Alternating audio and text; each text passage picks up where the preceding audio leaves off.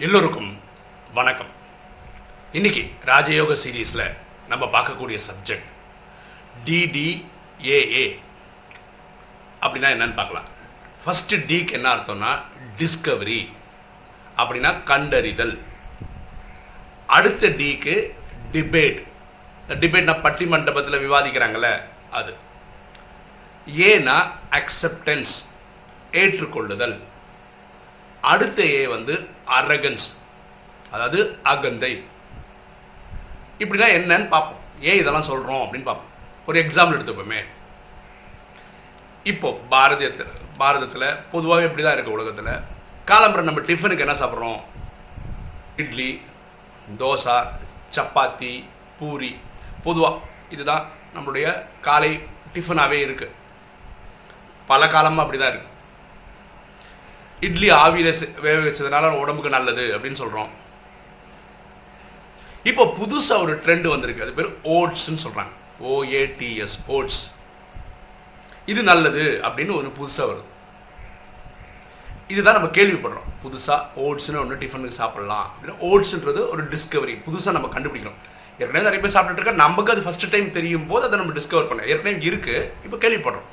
அது டிஸ்கவர் ரெண்டாவது நம்ம என்ன பண்ணுறோம்னா அதை பற்றி டிபேட் பண்ணுறோம் டிபேட்னா என்ன? ஏன் நான் இட்லி தோசை பூரி சப்பாத்தி வேறு ஏதாவது கூட உணவு பண்ணலாம். உப்புமா இந்த மாதிரி நிறைய டிஃபன் பண்ணலாம். நம்ம எக்ஸாம்பிள் சொல்கிறோம் இதை. இதை விட்டுட்டு நான் ஏன் ஓட்ஸ்க்கு வரணும்? அது விவாதம் பண்ணுறோம் இப்போ அவங்க என்ன சொல்கிறாங்க நீங்கள் சொ இட்லி சாப்பிட்டாலும் சரி தோசை சாப்பிட்டாலும் சரி அது கார்போஹைட்ரேட் இருக்குது இந்த கார்போஹைட்ரேட் இருக்கிறது வந்து இந்த டயபெட்டிஸ் பேஷண்ட்டுக்கு அவ்வளோ நல்லது கிடையாது. அதனால இட்லி தோ- தோசை நீங்கள் ட்ரை பண்ணுறதுக்கு பதிலாக ஓட்ஸ் ட்ரை பண்ணால் நல்லது. நீங்கள் பூரின்னு சொல்கிறீங்க அதில் வந்து ஃபேட்டு ஜாஸ்தி கொழுப்பு ஜாஸ்தி அதனால் கொலஸ்ட்ரால் வந்துடலாம் ப்ரெஷர் வரலாம் அப்படின்னு சொல்கிறாங்க இப்போ ஓட்ஸில் வந்து வெறும் ஃபைபர் தான் இருக்குது அதனால் உங்களுக்கு வந்து கொழுப்பும் வராது இந்த கார்போஹைட்ரேட்டும் வராது. அது ஒரு மாதிரி பேலன்ஸ்ட் டயட் ஏதோ சாப்பிட்றோம் வயர் நிறைஞ்சிருக்கு அப்படி பண்ணிக்கலாம். இப்படியெல்லாம் ஓட்ஸுக்கு அவங்க ஒரு பாயிண்ட் சொல்கிறாங்க ஒருவேளை அவங்க சொன்னது உங்களுக்கு கன்வின்ஸ் ஆகிடுச்சின்னு வச்சுக்கோங்களேன். நீங்கள் என்ன பண்ணுவீங்க? இனிமே டிஃபனுக்கும் நைட்டு டின்னருக்கும் நிறைய பேர் இந்த ஓட்ஸை ட்ரை பண்ணுறாங்க ஸோ இது வந்து அக்செப்டன்ஸ் அதை ஏற்றுக்கிறது ஆமாம் நான் கன்வின்ஸ் ஆகிட்டேன் ஓட்ஸில் வந்து ஃபைபர் மட்டும் இருக்கிறதுனால ஸ்டார்ச் மாதிரி கார்போஹைட்ரேட் இல்லை ஃபேட் இல்லைன்றதுனால அது வந்து இந்த சுகர் பேஷண்ட்டுக்கு பிரச்சனை இருக்காது நல்லாயிருக்கும் எது ஓட்ஸ் சாப்பிட்றது அப்படின்னு நினச்சி அவங்க அக்செப்ட் பண்ணிக்கிறாங்க. அதனால இவங்களுக்கு வந்து ஒரு மேலே ஒரு வேலை ஒரு உடல் உடல்நிலை ஆரோக்கியத்தோட இருக்கிறாங்க அப்படின்னு வச்சுப்போமே அப்போ இவங்க நினைக்கிறான் ஓட்ஸ் தான் பெஸ்ட்டு அது அகந்தை வந்து அரகந்தை இட்லி ஐய யாரா மனுஷன் சாப்பிடுவானா இட்லியை? மனுஷன் சாப்பிடுவானா தோசையை? இது அவ்வளோ சரியில்லை. புரியுதுங்களா எந்த ஒரு விஷயம் எடுத்தாலும் இந்த நாலு விஷயம் நடந்துட்டு தான் நம்ம அதை ஃபாலோ பண்ண ஆரம்பிச்சிருக்கோம். ஃபஸ்ட்டு அதை கேள்விப்படுறோம் டிஸ்கவர் பண்ணுறோம் அப்புறம் அதை பற்றி கேள்விகளாக கேட்குறோம். அது டிபேட்டு அதுக்கு நம்ம கன்வீன்ஸ் ஆகிருந்தால் அக்செப்ட் பண்ணுறோம் அதை ஃபாலோ பண்ணி அது சிஸ்டமேட்டிக்காக ஒர்க் ஆகிடுச்சுன்னா உடனே நமக்கு ஒரு அரகன்ஸ் வந்துடுது நான் அதுதான் கரெக்டு வேறு எல்லாம் தப்புன்ற மாதிரி ஒரு அரகன்ஸ் பொதுவாக வந்துடுது இந்த ராஜயோகம் கற்றுக்கும் போது கூட இப்படி தான் இருந்தது. நமக்கும்.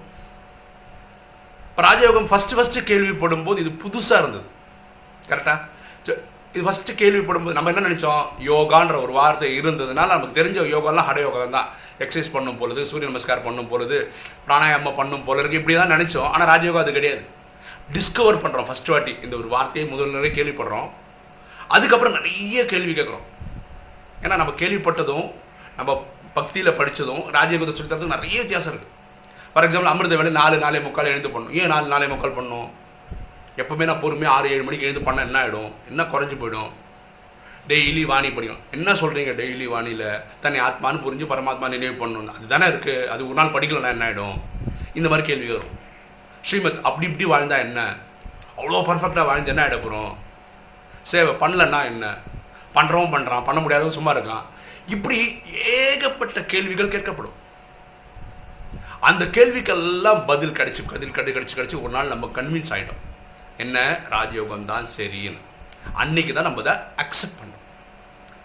அக்செப்ட் பண்ணதுக்கு அப்புறம் என்ன ஆயிடுது? கொஞ்ச நாளுக்கு அப்புறம் இதுதான் கரெக்டு அப்படின்னு ஒரு அரகன்ஸ் வந்துடும் இதுதான் கரெக்ட் ஆக்சுவலாக ராஜயோகம் தான் கரெக்ட் ஏன்னா இதன் கடவுள் நடத்துகிறார் பாக்கி எல்லா சத்சங்கும் மனிதர்கள் நடத்துகிறாங்க ரிஷிகள் நடத்துகிறாங்க மகானாத்மாக்கள் நடத்துகிறாங்க இப்போ பாருங்களேன் ரெண்டு சச்சங்க சேர்ந்தவங்க ஏ பின்னு ஒரு சச்சங் ஏன்னு ஒரு சத்சங் பின்னு ஒரு சச்சங்க இருக்குன்னு இவங்க ரெண்டு பேரும் பார்த்துக்கிறாங்கன்னு வச்சுக்கோங்களேன்.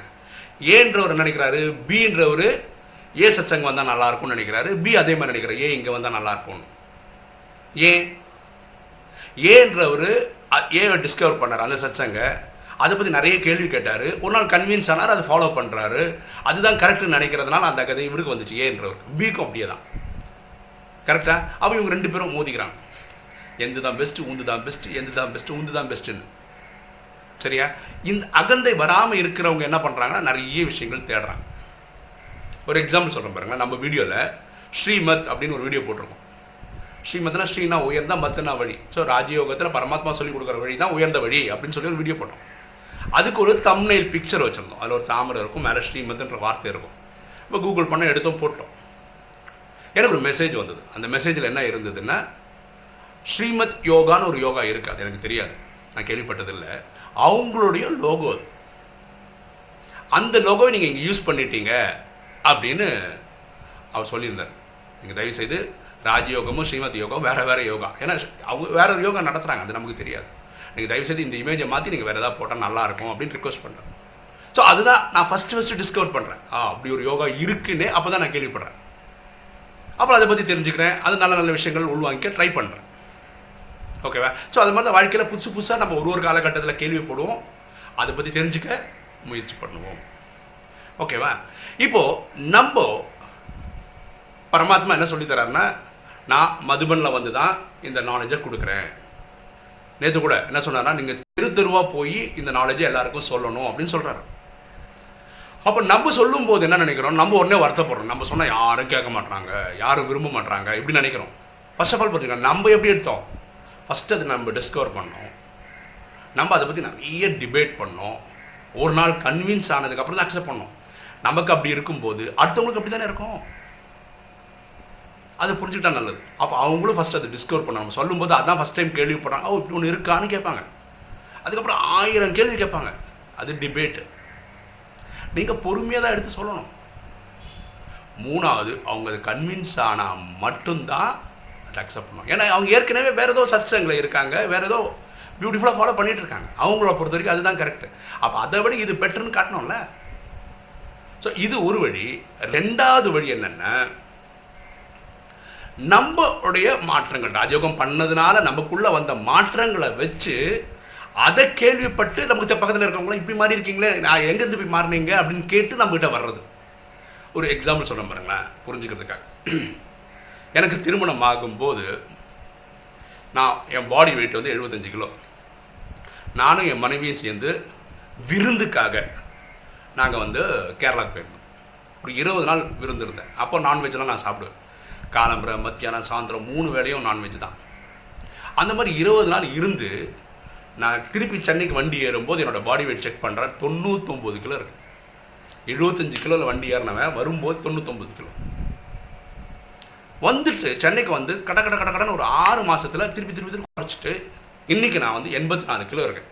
அன்றைக்கி ஒரு ஆறு மாதத்தில் ஒரு வருஷத்தில் நான் வந்து என்ன பண்ணிட்டேன் எண்பத்தி நாலு கொண்டு வந்துட்டேன். அதை நான் ஃபிட் ஆகிட்டேன் நான் என்ன சொல்ல வரேன்னா யாராவது நூறு கிலோ போனவங்க உடலை குறைக்கிறோன்னா அது என்ன பார்த்தவங்க வந்து கண்டிப்பாக கேட்பாங்க.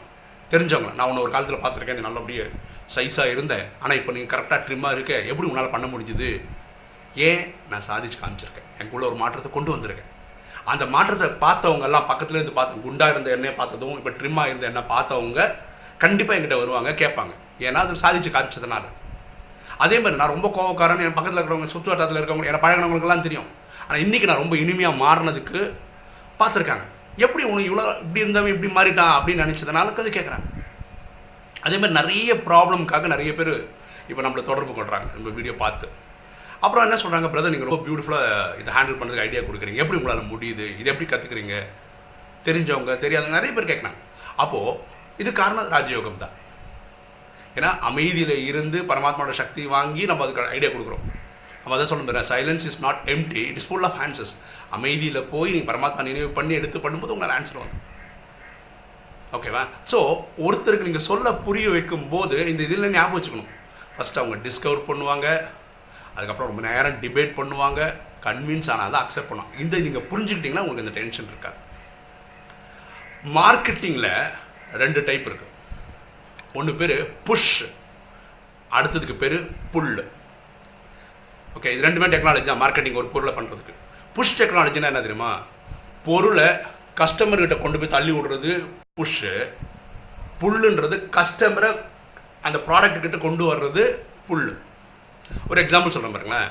இப்போ டிவி இருக்குது என் குழந்தை நேற்று கொஞ்ச நாள் முன்னாடி கேட்குறான் மார்ஷ் மெலோ அப்படின்னு ஒரு ஸ்வீட் வாங்கி கொடு அப்படின்றான். அப்படின்னா என்ன?